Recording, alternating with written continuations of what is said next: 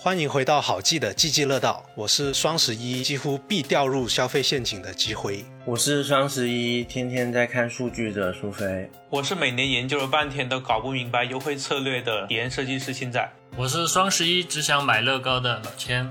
那双十一感觉才刚过去没多久哈，马上又要到双十二了。近年来呢，这种购物的狂欢节越来越提前了，就像今年的双十一其实就提前到了十月份的二十四号。然后各位观众老爷们，你们觉得双十一的活动是应该提前的吗？那我们现在先各自聊聊双十一双十二的这个剁手情况吧，你们有买什么好东西吗？反正我的话，我是剁手了不少东西的，像呃耳机啊、麦克风啊，然后买了个音箱啊，还有一张工学椅，还有一些衣服巴拉巴拉的。回顾一下自己的购物车，发现哇，这个月又没钱了。那你省了多少钱？看似省了，实则吃土。没买就是最好的省钱，不买立省百分百。对，那你们呢？我其实还买挺多的，我这一次买了呃一台手机，然后一个键盘，还有一些日用品啊，洗衣液、卫生纸、沐浴露、洗发水之类的这些东西。然后还有一些就是可能更个人向的一些东西，比如说骑行服，还有那个骑行坐垫之类的。我是完全没有买。我之前跟老婆说好想买那个乐高的瑞文戴尔，然后当时就说的是等过节了，然后便宜一点，众筹一下，就是就是我跟她一人出一半的钱。然后这次就是看到淘宝确实会有一些打折嘛，然后就买了乐高。其他东西其实很久都没有买这种大件或者是电子消费类产品了。感觉也不需要特别多的更新换代，然后特别急需的东西也不会等到双十一、双十二才买。像青狗跟苏狗会不会说有东西会故意留到这种双十一才买呢？我以前会，但现在就不会了。那为什么？什么带来了这个转变？以前的话，感觉消费欲比较旺盛，就是常常会有想买的东西，然后就会想加了购物车。但是因为你想买，但是又不是很需要，当时所以就说哎呀，留到购物节便宜一点再买，然后到双十一、双十二就会去买一波。然后感觉现在因为太忙或者太老了，就是购物欲下降了，就感觉啥也好像都不是很缺。就像老狗说，真的缺的东西你就会立马想要，不想等到双十一。刚好在双十一前就买了一台 P S 五，就是感觉马上想要就不能等。我还是会的，可能是因为呃兴趣的原因吧，就的确会等到双十一才买，因为我是要改善我的整个骑行体验。如果在双十一之前买呢，我查了一下，其实会贵个百分之三十。我觉得可能有跟没有它的区别确实没那么大，但是你有了之后骑车肯定更舒服，所以就刚好双十一刚好就买了。我这边是偏向于在双十一这种节日会买一些之后肯定会一直用的东西，比如我这次就囤了一些猫砂。那你你这个就跟我的那个思路还是比较像的。对，但是不会说提前说我有什么东西想要故意留到双十一再去买，这种倒是比较少。那我们回顾一下这个双十一购物节的历史吧。其实双十一是在二零零九年出现的，到现在已经十四年了。当时是淘宝的总裁张勇以及他的团队为了做大这个淘宝的品牌，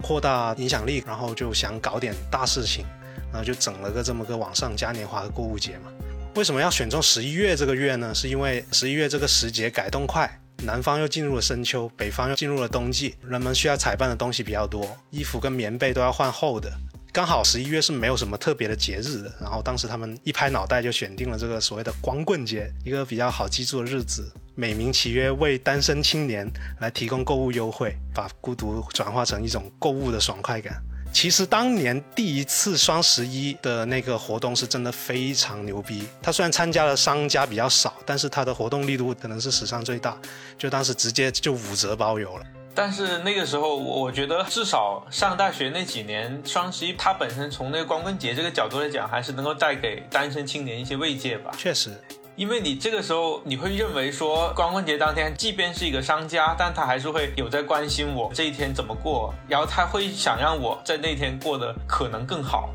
然后会采取一些方式。嗯，但其实我觉得你说到双十一这个东西，它可能不仅仅只有双十一会有这种节日了，后来经过发展也有各种各样的更多的一些购物节吧。对，关于这个也想说一下，就是电商的购物节日越来越多的情况。在我看来最直接的是他们电商平台之间的竞争产生的，像最初是淘宝就天猫嘛，发起了这个双十一，让他第一年赚得盆满钵满，然后其他竞争对手看了当然眼红了，就说白了都想搞钱。然后京东又开始加了这个六一八啊，然后什么苏宁又搞起了什么八一八发烧节啊之类的，反正就每个品牌都要搞一个自己的节日，它的目的都是为了搞钱，促进消费者去购物。在你们看来还有什么别的原因吗？我其实会把它再往前追溯一些，因为双十一在我看来它可能源于西方那边的黑色星期五这样一个购物节。就拿美国来举例吧，感恩节过后的星期五，那他们在那边的那些线下的那些各种商家，比如说什么沃尔玛之类的，就会开始搞很大的那种折扣和促销。那美国那些家庭呢，就会全家总动员，我开辆比如说开辆皮卡，然后开到那个商场的停车场，然后我就推一个很大的购物车去进行一个大采购嘛，在线下的那种大采购。那线上购物节呢，在我看来就是把线下的这种大采购去搬到线上来做的一个东西。那么我对这个东西的定义呢，其实现在看来用游戏类比的话，可能有点像是在整个消费主义社会下，由整个电商平台设计，他们下面的商家去执行，我们普罗大众参与的一个游戏。那它本身是有一个人们需要满足的购买欲这样一个底层需求存在的，所以它就会有一些玩法。最经典的玩法就是说，我作为一个用户，我通过获取各大商家的低价信息，然后去产生一个价格的对比，从而驱动我去对我本次的这个购买行为做出一些决策。然后这个情况下呢，就会潜移默化的就把我的一个需求本身，从我需不需要买这个东西，慢慢的就转变成哇这么大的优惠，我应该买些什么东西，这样一种情况。那这个就是我认为的一个电商购物节所存在一些玩法。所以说因为这样一种玩法，那我作为买家呢，我就会参与本次活动嘛，我在里面消费，我得到回报就其实不仅仅是商品本身，还有包括满足了可能被凭空制造出来的消费欲望这样一个东西。我其实作为一个现在也算是一个商家吧，我其实是不太喜欢购物节这种东西，但是它确实是有存在的合理性，因为就是相当于有一个集聚效益嘛，其实就是每个商家集中在这一段时间来进行一个折扣，而且是一个平台主导的折扣。那这样平台就相当于做一波营销，就是你现在说双十一双十二，那直接联想到的就是淘宝这个平台，就是你到了这个日期，你自动就会想要打开淘宝这个 A P P， 这就是一个很成功的营销。但是现在作为商家，感觉现在有一点太过犹不及了。就淘宝平台来说，每个月它都有这么几天是会有满减的，满两百减三十或减五十的都有，所以其实现在每个月都有一个购物节了，反而把它这个集聚的效应给摊平了。大家没有一个很激动的心情去等到这个双十一，然后等到这个折扣真的最低的时候再去买，而是每个月都有那么几天去买的话，其实这个效应我觉得就已经不是很高了，反而就是苦了这些像我们这种商家。就是以前可能你每年就双十一的时候打个折，那样其实也还好，相当于做个宣传，一年呢给大家一个优惠，然后让更多的人来买，就是薄利多销一点嘛。但是现在每个月都有一个购物节的节点，那消费者就基本上不会有很多那些很急的东西要买，那他就会每个月等到那一段打折的时间去买这些东西，那相当于我们每个月都要降价，都要给折扣给他们，然后让淘宝平台赚了流量。诶，那种什么满减活动不是平台的补贴来的吗？不是，全部都是商家承担的，这种不可能平台补贴的啊！这这怎么这么坑的呀？感觉我以为是平台会补贴的。我平台就是这样的啊，小的平台会，像上一年小红书刚刚做那个商城的时候，它好像双十一是有补贴一点的，那个是小红书负担，但是在淘宝可能我们加入比较晚，就没有见过这种，都是商家负担。甚至双十一它的流量还特别贵，商家还要再付更多的钱跟淘宝买流量。就我想到一个东西，是不是商家相比这种线上的大平台的购物节，它更适合的是一些制造的，可能用一些大品牌影响力，或者是用一些文化和节日的影响力去塑造的那种小的购物节。就比如说我其实觉得很傻逼的那种什么五二零这个东西，它其实在我看来就是商家强行自己制造出来的一个节日，但是就会有很多人还是会为此买单，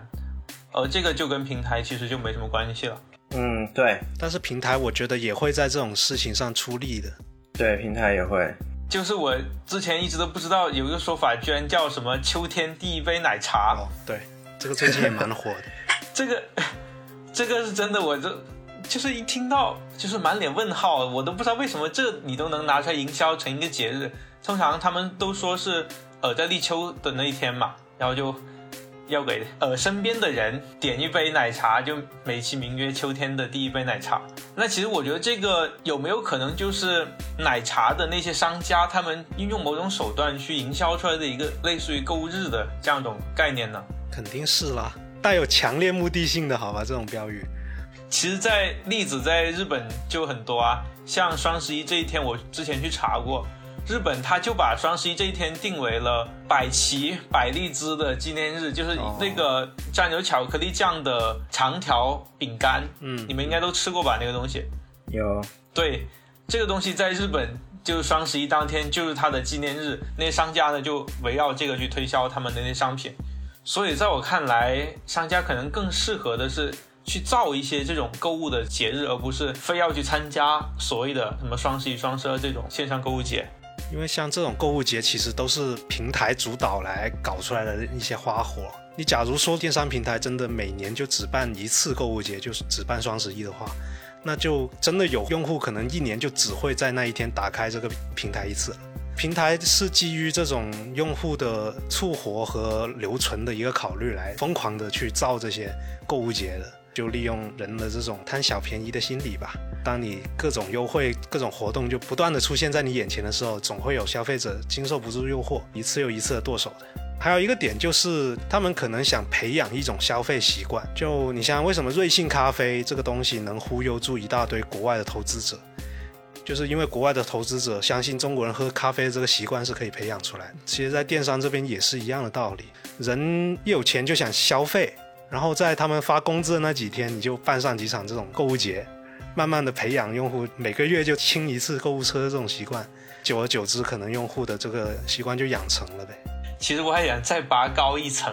就本质上有了购物节之后，商品才能更流通起来，然后带动整个消费得以增长，大众的口袋里边的钱被消费了，那才会有动力去投入到生产和生活的工作里边去。那么整个社会呢，因为这个流动才能够持续进步。如果往好的方面讲，其实购物节存在它也不是没有意义的。确实，那你说这个比较结果导向吧？刚刚我说的是他们的目的，就是想搞钱的这个目的。对，对，对，其实都有道理，确实是刺激消费嘛。然后一般经济理论就是你消费起来了，大家花的钱多，然后商家赚的钱多，商家发工资也发的多，然后大家又花的多，就形成一个正循环，经济就会好。永远苦的是那个花的最多的人民。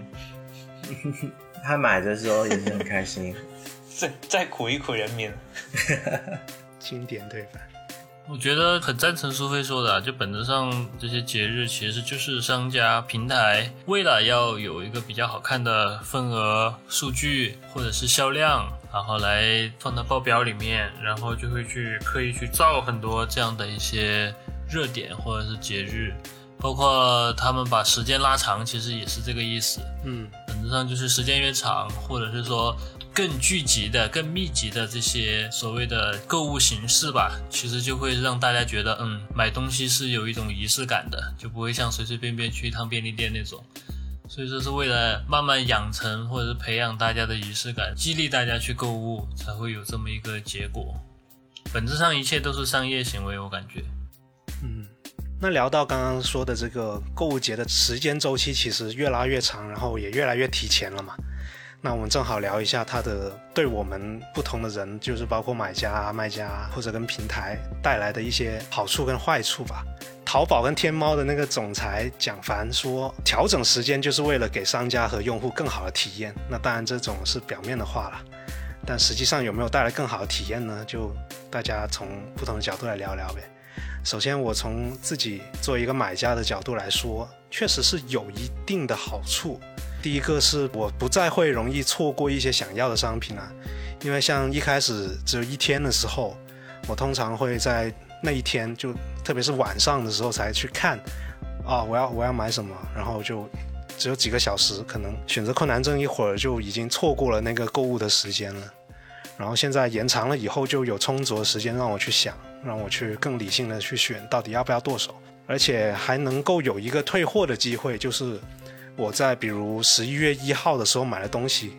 我发现我不想要了，我还能退了以后在十一月十一号再去买一波。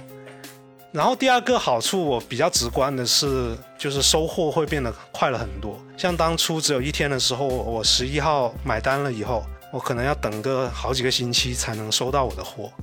但现在像今年我的双十一的东西，我就过了两三天，就是差不多是正常的物流速度，我就能收到商品了。嗯，这对于买家来说还是挺好的。确实，但它提前到十月底就是过分了一点。是，我从买家角度看的话，我觉得就除了不用熬夜以外，其实就没有什么特别好的地方。我觉得有个很恶心的地方是预售，像有些商品它是十月初可能就开始说要付定金预售，然后十一月十一号才发货的那种，给你整个一个月。这一套就是因为不确定有多少人要买，为了不亏，要留出时间生产，所以才搞出来的东西啊。就像之前去买那手办，你交个定金九十九块去买个九百九十九手办是一个道理。是，对于卖家来说是一件好事。但对于买家的体验来说其实是比较恶心的。这里其实用到了一个理论，就叫做蔡格尼克记忆效应，就是比起已完成的事情，人们会更容易记得尚未处理完成的事情。简单来说就是念念不忘必有回响嘛。预售就是利用了这个效应，当你预付了定金以后，你必须要过几天甚至过一个月才能付尾款的情况下，人就会一直惦记着这件事，并且可能时不时的去购物车里面去确认付尾款的时间，然后顺带着你就可能去浏览了其他商品了，无形中就增加了二次进店以及产生更多消费的可能。学到了。你这个效应我可以再补充一个反面的例子，就正好我最近也遇到了。嗯，之前在买我那台手机的时候，它的那个活动是这样的，你需要先把手机买了，然后给它做一个登记，然后呢呃，它会送你一个耳机，但是那个耳机它不是当天你买手机会发的，而是过了十五天以后，十五个工作日以后才会按照登记的顺序陆续的发出。那这个效应其实跟你刚才说的是类似的。嗯，当用户完成了这件事情以后呢，他可能就会忘记他之前在购买阶段，因为他这个有预售的或者说有这个耳机的优惠，他去买这个产品所附带这个耳机这个优惠的这个东西。那如果说用户不来催的话呢，那其实商家他是有有可能他就不给你发了，对吧？当你问他，他说哎呀什么我忘了，但实际上如果你不问他，他可能就不发了。到比如说十五天以后，可能你真的忘了，但是在前面他就会用这个送耳机的钩子把你给吸引进来去买他这个商品。老狗有什么体验吗？就是就刚刚讲的，就就感觉其实因为我平时也不怎么买，所以说现在也随着自己的时间比较少，然后也很少去关注这些节日，然后平时如果真的有需要的，其实就跟苏菲一样，尽可能早的就买了，如果不那么需要的，然后可能就先放着，放着放着就发现好像真的不要也可以了，然后就不买了。所以说时间拉长对我而言可能影响并没有很大，但是我是觉得肯定包括之前在大厂他们也喜欢在一些节日去搞一些大促，甚至把时间拉长，本质上也是希望可能售卖的这个用户就会更就会变多嘛，消费行为就会变多，那财报啊什么的各种就会每年比前一年都要好看，这也是一个他们的小心思。一般而言，每年的购物欲或者是销售欲望可能会逐年偏低，但是厂家或者是比如手机厂他们发了新品，就感觉每一代产品都比每一代屌。其实本质上是他们统计的那个口径做了一些比较奇怪的处理，比如说加了非常多的定语啊，或者是说什么跟什么友商比，在什么什么哪天哪个哪几秒，然后在什么什么品类里面我比他卖得好啊。其实他的定语可以各种凑，总是能凑出今年比去年更爽，就是让大家觉得哇这个公司原来还在蒸蒸日上，或者这个平台今年好牛逼哦，就营造一种可能是欣欣向荣的假象。但其实从平台角度来看的话，我觉得这个也是在目前日渐的从增量市场变为存量市场下，平台它想要寻求用户增量的唯一选择。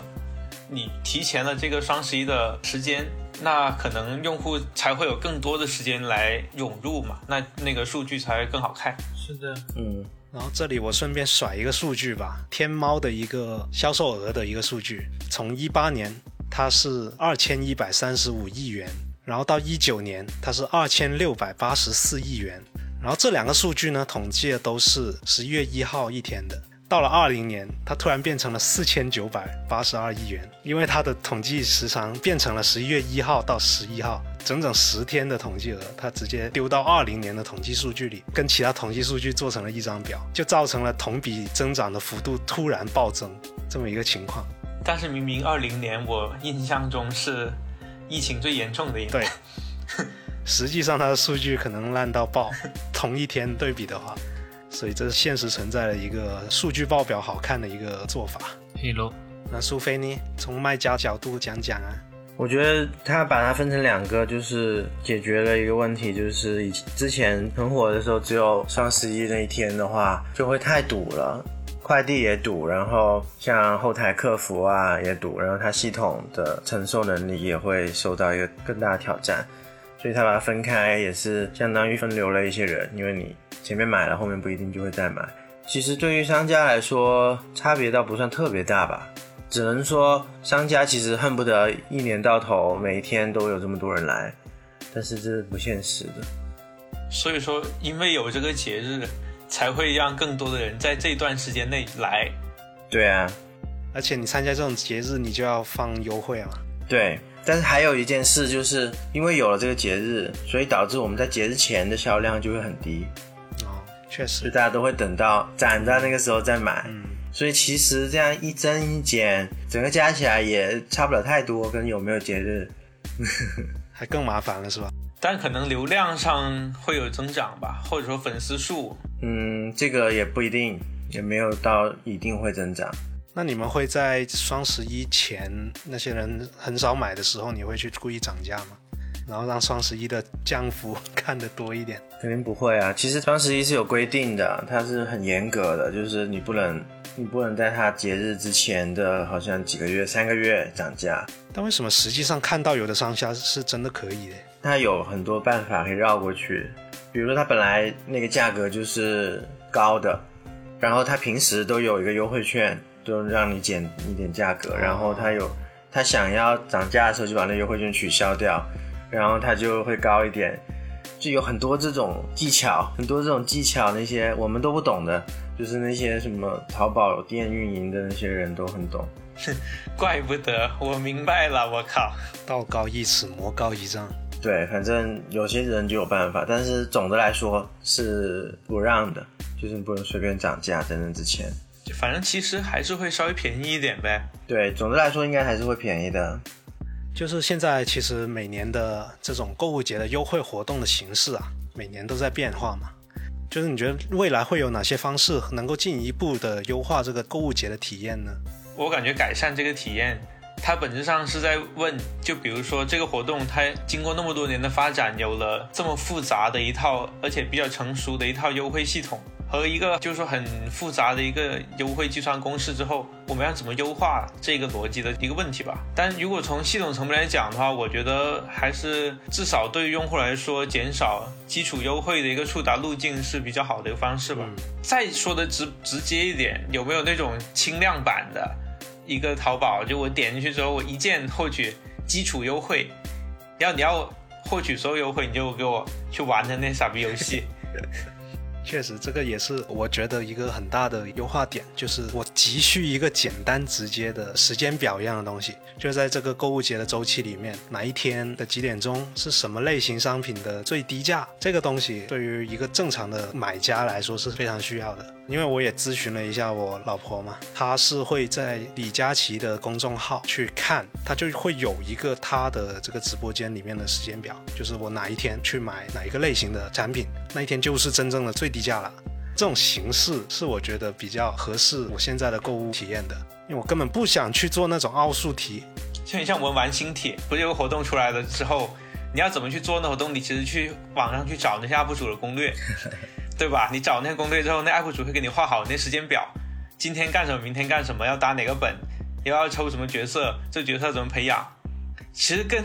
双十一这个活动你要买什么东西的时候如何去决策的方式是比较类似的。说白了就是想省去了这个计算的过程，不要让我自己去一个个找一个个算。但是这个东西就为什么游戏里边它也没有给你提供一个 timeline， 而是就把这个功能给不做嘛、嗯、然后它就还是给那些 U P 主啊，还有那些专门做这个攻略相关的这些人来做。它是不是其实也是一个从平台角度来讲就是整个购物节玩法的一部分？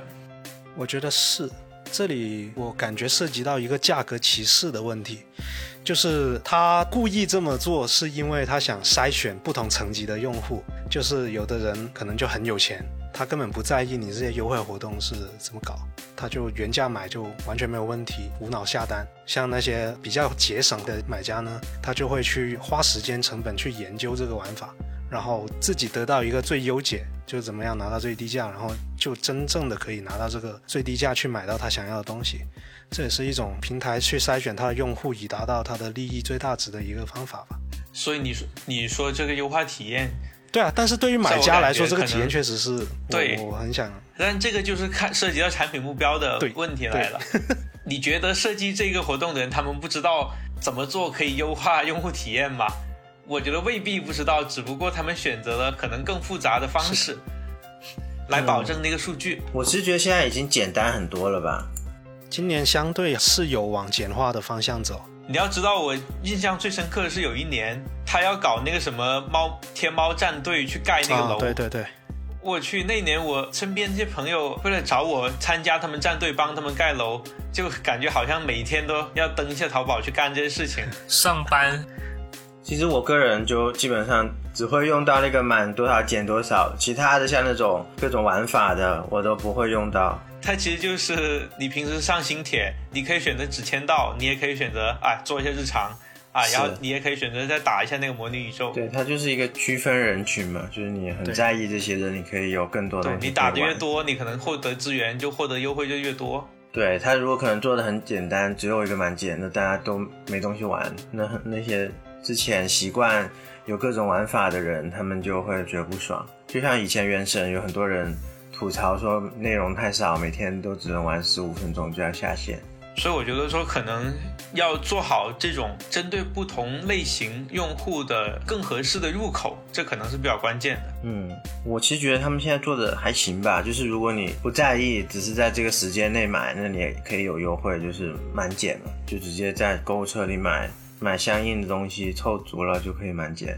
这相当于一个基础玩法。然后一些进阶玩法就是那种要进入一些 H 五 页面的一些很傻逼的玩法。我前段时间帮我女朋友买那狗粮的时候，就是他们京东那边有一个 H 五 页面，它是一定要在主页搜索某些关键词以后点击进去，再通过某个链接跳转才能领取到那个优惠券的，这个门槛就非常高。在我看来也确实是一个筛选用户的一个过程，然后领了之后领就多减二十块。我想到以前看过一个梗，把优惠券藏在大兴安岭丛林深处的一棵四百年古树后三百米的刘姓土拨鼠家的车库里，你在两小时以内找到土拨鼠一家并合影留念，即可获得五元优惠券。就这种难度的